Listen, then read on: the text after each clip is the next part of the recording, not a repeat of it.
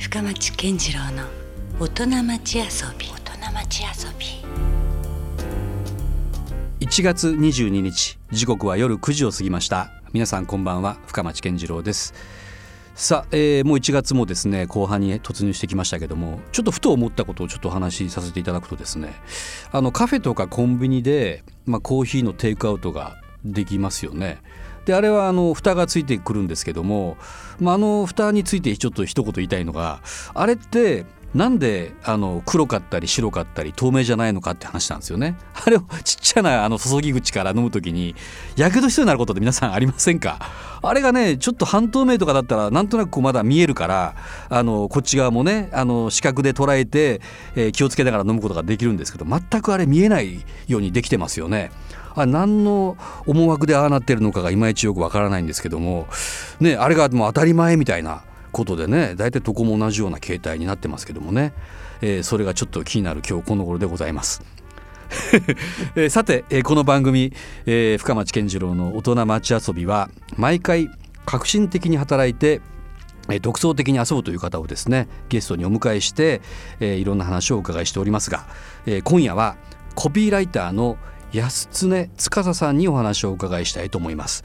えー安常さんは大手広告代理店からそのキャリアをスタートさせて、えー福岡の女性コピーライターとしては草分け的な存在の方です。えー今夜はですねあまり一般的には馴染みのないコピーライターという仕事に、えー迫ってみたいと思っています。まあ、コピーライターってそもそも何ぞやなんですけど、はいそのさっき今名前をねあの、ちょっと安常司さんって言わせてもらって思ったんですけど、はいまずこの人の名前ってまず最初のある意味コピーライトみたいなところありますよね。あーそうですよね。あのコピーライターの仕事の中にネーミングっていう仕事もあるのでなるほど。あの商品に名前をつけたりとか。名は手を表すというかそうですね。のこうはい。まずその名前から入るものってありますもんはい。ね。あと響きだったり覚えやすさだったりとか、うん。まあそういうのありますよね。いきなりちょっと言いにくい名前ですよ。そうですね。自分でも噛んじゃうんですけど。これはでも全然あの司さんには何も罪はないというか。これなんかご両親の思いは何かあったんですかね？このお名前には安常司さんっていう。あの母の多分ブランディングだと思うんですけど。ブランディング来ましたね、はい。専門的な言葉、あうのん、何のブランディングなんやろこれ。どうなんあの多分あのうん。私は長女なんですけど、はい。あの父は長男なのでうん。多分、あの長男が欲しかったんだと思うんですけど。そっかだから男にも使える名前ですよねそうなんですよ。司っていうのは、はい。むしろ男に多いのかな？多いんですよ。だからうん。私小学校の時もん。中学校の時も最初あのあいうえお順でうん。席並ぶじゃないですか、私のとこだけいつも間違ってて、うん。あの男女男女になるとこが私のとこだけ女女女になるんですよ。あのや勝手に男と思われてるそうなんですよ。名前だけでね、はい。うんうん。であの高校は女子校だったんでうん。それはなかったんさすがに間違われないけど、はい。うん。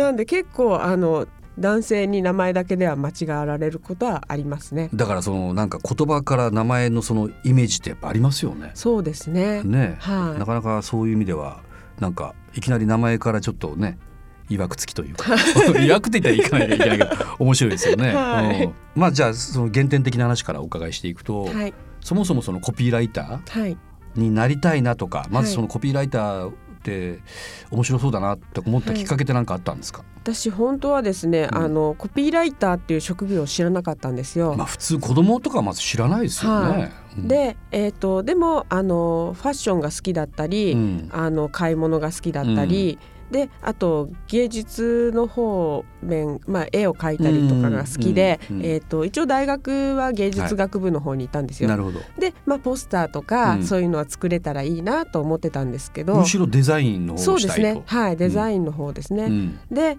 広告代理店というところに入って、はい。えーまあ、デザインできればいいなと思ってたんですけど、うん。そしたらあの入ってみるとコピーライターっていう人がいて、うん。あのまあ、自分たちが作ったポスターを社内にいっぱい貼ってあるんですよね。うん。でキャッチコピーっていうのがこう書いてあって。でそれ広告代理店入るまでにはい、コピーライターの存在知らなかったんです。知らなかったんですよ。お。それもなかなかまたあれですね。面白いですね。うん。へえ。でうん。ポスター見てうん。コピーとか書いてあっても、はい。コピーいらないぐらい、まあ、読んでなかったんでしょうね。あんまり気にはしてなかった。とはい、写真が綺麗とかモデルがかっこいいとか。うん。ポスターとか特にそうかもしれないですね。ね。デザインにまず目がいきますよね。うん。でそう思ってたところそういう人を、そういう仕事の方がいて、うんうんで読んでたらすごく面白くってへであのー面白いですねって言ったら、あのー書いてみればいいじゃんって言われて、うん。まあ私の師匠になった人なんですけえど、うん。であのーまあ、会社入りたてだったので、うん。宴会のチラシとかあの飲み会のチラシとか、うちうちのまず、はい。をなんか、あの若いから作れって言われてて、うん。でその時にあの一応まああのデザインは分かってたので、うんうん。レイアウトして、うん。でキャッチコピーも入れるようになったんですよ。どんな例えばコピー入れたんですかその時は、えーその時はもう宴会のあれでしょただの、はい、まあなたとい一緒に飲みたいわとか なんかちょっとなんか、うん。あの女子っぽいなんか誘い文句みたいな感じで入れてて、うん。であのまあいろいろ書いてたら面白いじゃんって言われるようになって、でえっとその時師匠がされてたはい。お仕事が天神ビブレとかだったんですけど、うん。うん。あのシティ情報福岡って雑誌があって、はい。それのうんうん表4が天神ビブレだったんですよ。うん。で、まあ、週に表四って言ったらどこの部分かな？あの、えー、と一番後ろです。後ろのはい、広告ページのところですね。はい、そうです。広はい。告ページのところ。はい。で、そこのキャッチ書いてみればって言われるようになって、うん、で、それからコピーを書き始めたんですよ。うんうん。たら、あのまあ福岡に福岡コピーライターズクラブっていう、はい。あの会があるんですけど、それ年に1回、うん。あの作品を出し合って、うん。こう賞を決める、うん。あのイベントがあるんですけど、一年間をまあね、はい。まとめてはい、はい。うん。でまあ1年目でそれを出したらうん。運よく賞が取れて、で2年目3年目ぐらいにうん。また運よくうん。最高賞っていうのと、おもういきなりもう ロケットスタートというか。そうなんですよ。あの審査員特別賞みたいなのをいただいて、うん。ちょっと図に乗って、うん。あのコピーの方頑張ろうと思って、まあ、単純になんか向いてたんでしょうねきっとね。そういうふうに。そうなんですかね。なんかうん。やっぱ考えることっていうかクリエイティブなことが好きなので、うん。あのまあそれに師匠がすごくうん、教え方が上手だったと思います。はい。上手だったんですかね、はい。さあ今夜はね、えーコピーライターの安常司さんをお迎えしておりますが具体的に今までどんなコピーを？はい、手掛けられてきたんですか？あの流通系がやっぱりファッションが好きなのでと多いいうんと福岡だったらまあいろいろ大丸さんがあったり、まあソラリアプラザがあったりはい。ユーズだったり、まあたくさんありますよね、コアがあったり。はい、そうですね。うん。まあ大丸さんうん。もお仕事させていただいたことあるんですけど、あそうなんですね。はい。はい。まあ、先ほど言ったあの天神ビブレだったりとか、はまあ、地下街だったり、うん。あ一通りじゃあもう全部やってる感じですか？商業施設まあといえば。一通りではないんですけおどうあの大体のところは、はい、あのさせていただいてます。そういうのって意外となんか難しくないですか？ある意味ほらはい。そのそれぞれ商業施設としてみればライバル関係だから、はい。あまりこう同じような人が、ね、コピーを書くことによってはい。似てもいけないし、あまりね、世界観というかテイストがね、はい。だからその辺ってこう気にしたりはされます？あの全く同じ時期にうん。一緒の,、あのファッションビルをすることはないんですけど、うん。やっぱり競合同士なので、うん。あの同じ流通でもやっぱりそのお店お店でカラーがあったり、うん。あのターゲットの年齢が違かったりとかするので、あのそれによって、うん。あのコピーは全然違うものができるので、なんか僕らが、はい。そのあこれそうだったんだってなんか結構有名なやつとかあったりするんですか？えー、どうなんでいや僕自身はあまりね、え ーそこね知らない方なのかもしれないですけど、なんかあります？今までのこう代表作的ななんかもういっぱい書きすぎちゃって最初の頃はちゃんと覚えてたんですけど。例えば糸井さんであれば「美味しい生活」とかってなんか結構代表作があるじゃないですか、はいはいはい。そういうなんか安目さんなりのこうマスターピースというか。えー、難しいですね。いいのがいっぱいありすぎてって言ったらあれなんですけど。そうかそうか。うんどうなんだろう。意外とそのいやそのどっちなんかどういうタイプなコピーの人なのかなってのはちょっと思ったりするんあですよ。でもやっぱりいろいろあるじゃないですか、はい。あんまりこうその作家性が感じられない、はい。だけどちゃんとその商品をしっかりね、はいあるいは商業施設をしっかり伝えている、はい。まあ、いわゆるこう職人のようなコピーライトもあれば、はい。結構エッジの効いたはい。ガツンと言葉が入ってくるようなね、はい。コピーライトもあるでしょうし、はい。安江さんはどちらかといえばどっちなんですか？あのそれはあのそのテイストっぽいのはお店に合わせるんですけど、やはりあの女性的であったりとかあうん。の流行女性目線ね。はい。うん。あの女の子のなんかこう心の奥、うんうんなんか心のひだを揺さぶるような、うん。あの共感できるコピーが得意ですね。なるほど、はい。それってどうなんでしょう？こう自分で「おしこれだ!」ってものができた瞬間ってあるわけじゃないですか。はい。でそれが必ずしも、はい。そのクライアントさんがねはい「あいいですね」ってはい。直結する場合が多いのか、はい。あるいは意外と響かないとかね。はいそのギャップみたいなのを感じたりとか、はい。どんな感じですかそこは？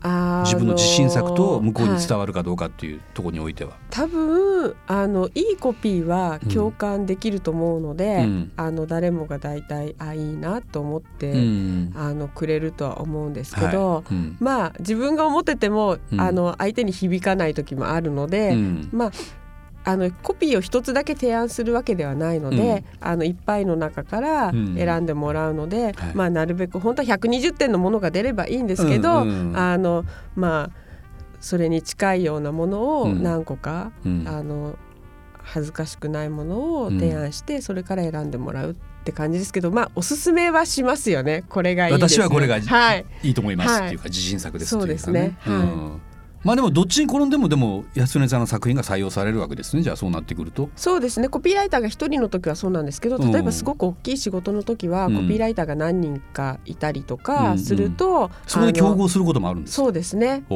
あと今あのそういう例えば流通のお仕事があっても、はい年間の,、うんあの競合プレゼンだったりとかがあると、うんうんあの各代理店で競合して、うんそれで勝たないとお仕事もらえなかったりとかもするので、うんいいコピーが出てもうん勝たないとですよね。使われないってこともありますよね。まあある意味シビアで残酷な世界でもありますよね。ですね。でもやっぱりこうその一番最前線なとこにはあると思うんですよ。はいつまりそのまあポスターのデザインにしろそうだしその、はいまあキャッチコピーにしろはいまずそこを通ることでそこの商品を買う買わないとかっていうね意外とそこ大事なとこですもんね。そうですね。バーゲンだってどこでもいろんなものがってるわけで、はいその中でどこを選ぶかっていう時にね、はい。意外とやっぱそのコピーっていうのが効いてたりええ。するでしょう。そうですねうん私コピーライターなんですけど、うんあの例えばこうご飯食べに行って、メニューでうんコラーゲンたっぷりとか、うんうんうん。なんか美肌にとかあると踊らされます。すぐ騙されちゃうんですよ。仕掛ける側なのに仕はい。掛けられてるんですよ、そうなんですよ。うんでもそのピュアさって意外と大事じゃないですか？そうなんですかね。なんコピーライかトする上で。友達にはなんか笑われるんですけどね、うんコピーライターのなのにそんなのになんか引っかかっちゃってとか言われて、うんうんうんうん。はい。でもそこの騙し騙されっていうのは、はい。まあ言葉として悪いかもしれないけど、なんかいいですよね。なんかそういう気持ちも分かるのはいいのかなと思います。なんか、うんそう私のコピーをみあの読んでくれて、うん。そういう気持ちになる人の気持ちが、うん。そういうところで私もなんかちょっと分かる気はするので、ね、だって誰も損しないし むしろ得してるわけだもんね。そのコピーを作った人もそうやって喜んでくれてる人がいるし、ええええそうでね。踊らされた方もそれでちょっと心がワクワクはい。したりしてるわけですもんね。うん、なるほどねやっぱなかなか面白いお仕事ではありますよね。そうですね。まあ、しんどいところもあるとは思うんですけどね、なるほど。そうかそうか。どうですか？じゃあまああのこういうのってもうフリーだったら特にそうなんですけど、はい。引退とかないじゃないですか。はい。どういうなんか自分なりのこう今後のねはい。あの道というかはい。かイメージしてますか？これからまああのー結構いろんなことやりたいとは思ってるんですけど、うん。まああのー料理も好きで、うん。あのちょっとシェフ的なことをバイトでやってみたりとかもしたんですよ、去年。おーまた全然違う畑ですね。うん。でそうするとやっぱりあコピー書くの好きだなってなんか違うことをすると、うん。あなんかコピーやっぱり書くの好きだったんだ広告好きだったんだってなるほど思うので。ね離れることでまはい。たもともとやってたことがね、はよく分かったり。でまああのコピーライターっていろいろ知ってる、まあ、引き出しが多い方がうんうん。やっぱりいいコピーいろいろ書けるので、うん。まあいろんなことを体験できたらなとは思いますね。うん。はい。さあ今週はですね安根司さんをお招きして、まあ、コピーライトの仕事をねいわゆるこういろいろちょっと興味津々でいろいろ聞いてみたんですけどこれ来週はですね今度は安根さんが普段プライベートではどんなことをしてるかっていう話をねはい。いろいろお伺いしようと思ってますが何かこうプライベートの時にハマってらっしゃるようなことってありますか？そうですね。あのー結構趣味がいろいろあったりするやっぱそうなんですよね、はい。コピーライトの仕事をしてると。なんかまあちっちゃい頃なのからかもしれないですけど、うん。ハマるとすごいハマりやすいので、うんうんあのまあ動物飼うことにハマったりとうんかあの釣りをしてみたりとか。意外とアウトドアだったりもするんですね。そうですね、あの結構見かけによらないことギャップがあることをするのが好きなのなんかね意外とこうコピーライターの女性とか文学少女はい。なイメージもありますけど、はい。意外とそうでもなかったりもすると。狩猟民族っていうか あのなんか山菜取ったりとかあのなんかうん物をこうと取ったりするのがすごく好きなんですよね。なるほどね。でもそれも全くまあ門外漢とか違うようなことに思いきや、ええ。まあさっきの話じゃないけども、はい。なんかまだ還元されるというか、はい、どっかでこうピンりと。そうですね。クリエイティブなあのうん。それをどう調理するかとか、ああなるほど。はい。じゃあその辺をですね来週はまたいろいろ詳しくお伺いできればと思います。はい。またじゃあ引き続き来週もはい。よろしくお願いします。よろしくお願い。深町健次郎の大人町遊び今夜はコピーライターの安常司さんにお話をお伺いしました、え来週はですね安常さんのプライベートな部分趣味についての話を、えーお伺いしたいと思っています。さてえこの番組はポッドキャストでも配信しています。えラブ f m のホームページから簡単にアクセスできますので聞き逃したという方はぜひこちらもチェックしてください。ということで今夜もお付き合いいただきありがとうございました。お相手は深町健次郎でした。それではまた来週。Love FM Podcast. ラブ f m のホームページではポッドキャストを配信中スマートフォンやオーディオプレイヤーを使えばいつでもどこでもラブ f m が楽しめますラブ FM.co.jp にアクセスしてくださいね Love FM Podcast.